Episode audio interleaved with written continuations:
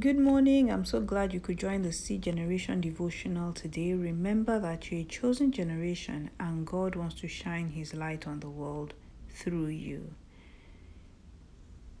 Our Father, we are grateful for giving us the privilege to see a new day. This morning, we pray according to Jeremiah chapter 31, verse 33, that you will put your laws in our minds and write it on our hearts. And Lord, we invite you again to be our God so that we will be your people continually. In Jesus' mighty name, amen. Second Chronicles chapter 7, verse 14 says, if my people who are called by my name will humble themselves and pray, and seek my face, and turn from their wicked ways, then I will hear from heaven, I will forgive their sins, and heal their land. God's people will always find God's favor when we humble ourselves before Him. God says that when we humble ourselves, He will hear from heaven. He will forgive our sins and He will heal our land. Meaning that even when we've done something wrong and we've sinned against God, when we humble ourselves and come in genuine repentance before our Heavenly Father, He's always ready to forgive us and restore our relationship with Him. Being humble is so precious to God that even people who are not God's people, people who are wicked and evil, catch God's attention when they humble themselves before God. King Ahab was one of the most evil kings of Israel. First Kings chapter 16 verse 30 says that Ahab did evil in the sight of the Lord more than all the kings who were before him. So you can imagine how evil Ahab was if he was more evil than all the kings that were before him.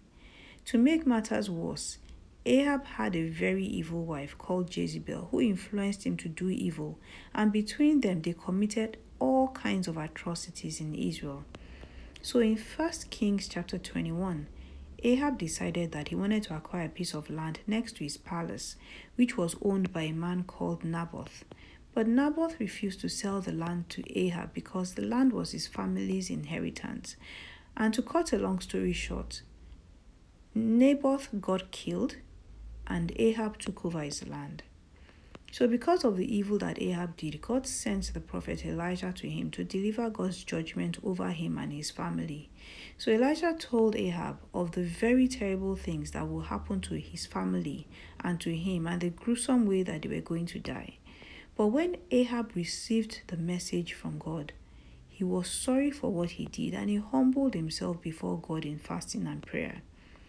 First Kings chapter 21 from verse 27 to 29 says, now, when Ahab heard these words of Elijah, he tore his clothes, put on sackcloth, and fasted. And he lay in sackcloth and went about dejectedly mourning. Then the word of the Lord came to Elijah the Tishbite, saying, Do you see how Ahab has humbled himself before me? Because he has humbled himself before me, I will not bring the evil in his lifetime but in the son's days I will bring evil upon his house.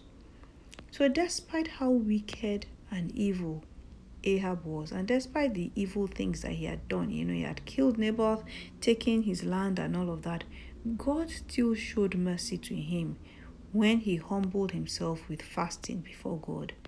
This was the same way God showed mercy to the people of Nineveh, even though they were an evil pagan nation, and God had decided to completely destroy them. In the book of Jonah, God sent Jonah to Nineveh to tell them that he was going to destroy them because of their wicked ways.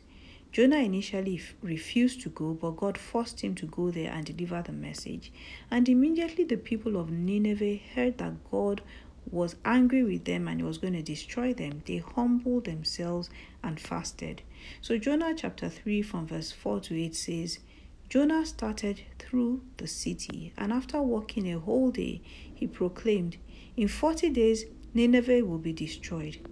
The people of Nineveh believed God's message, so they decided that everyone should fast, and all the people from the greatest to the least put on sackcloth to show that they had repented.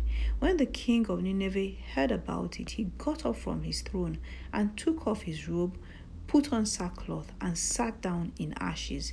He sent out a proclamation to the people of Nineveh this is an order from the king and his officials. No one is to eat anything. All persons, cattle, and sheep are forbidden to eat or drink. All persons and animals must wear sackcloth. Everyone must pray earnestly to God and must give up his wicked behavior and his evil actions. So the king of Nineveh and the whole nation, including their animals, humbled themselves and fasted before God. And the Bible tells us that when God saw how humble and repentant they were, God had mercy on them and did not destroy Nineveh. So, humbling ourselves with fasting is very important, is very powerful, and it triggers the mercy of God, even for the most undeserving people. If people who were evil and wicked received God's mercy because they humbled themselves, how much more we, his children? So, Lord, I pray that you will give us the heart to humble ourselves before you with fasting and prayer in this season. And as we do, I pray that we will receive mercy and find favor with you in Jesus' mighty name. Amen.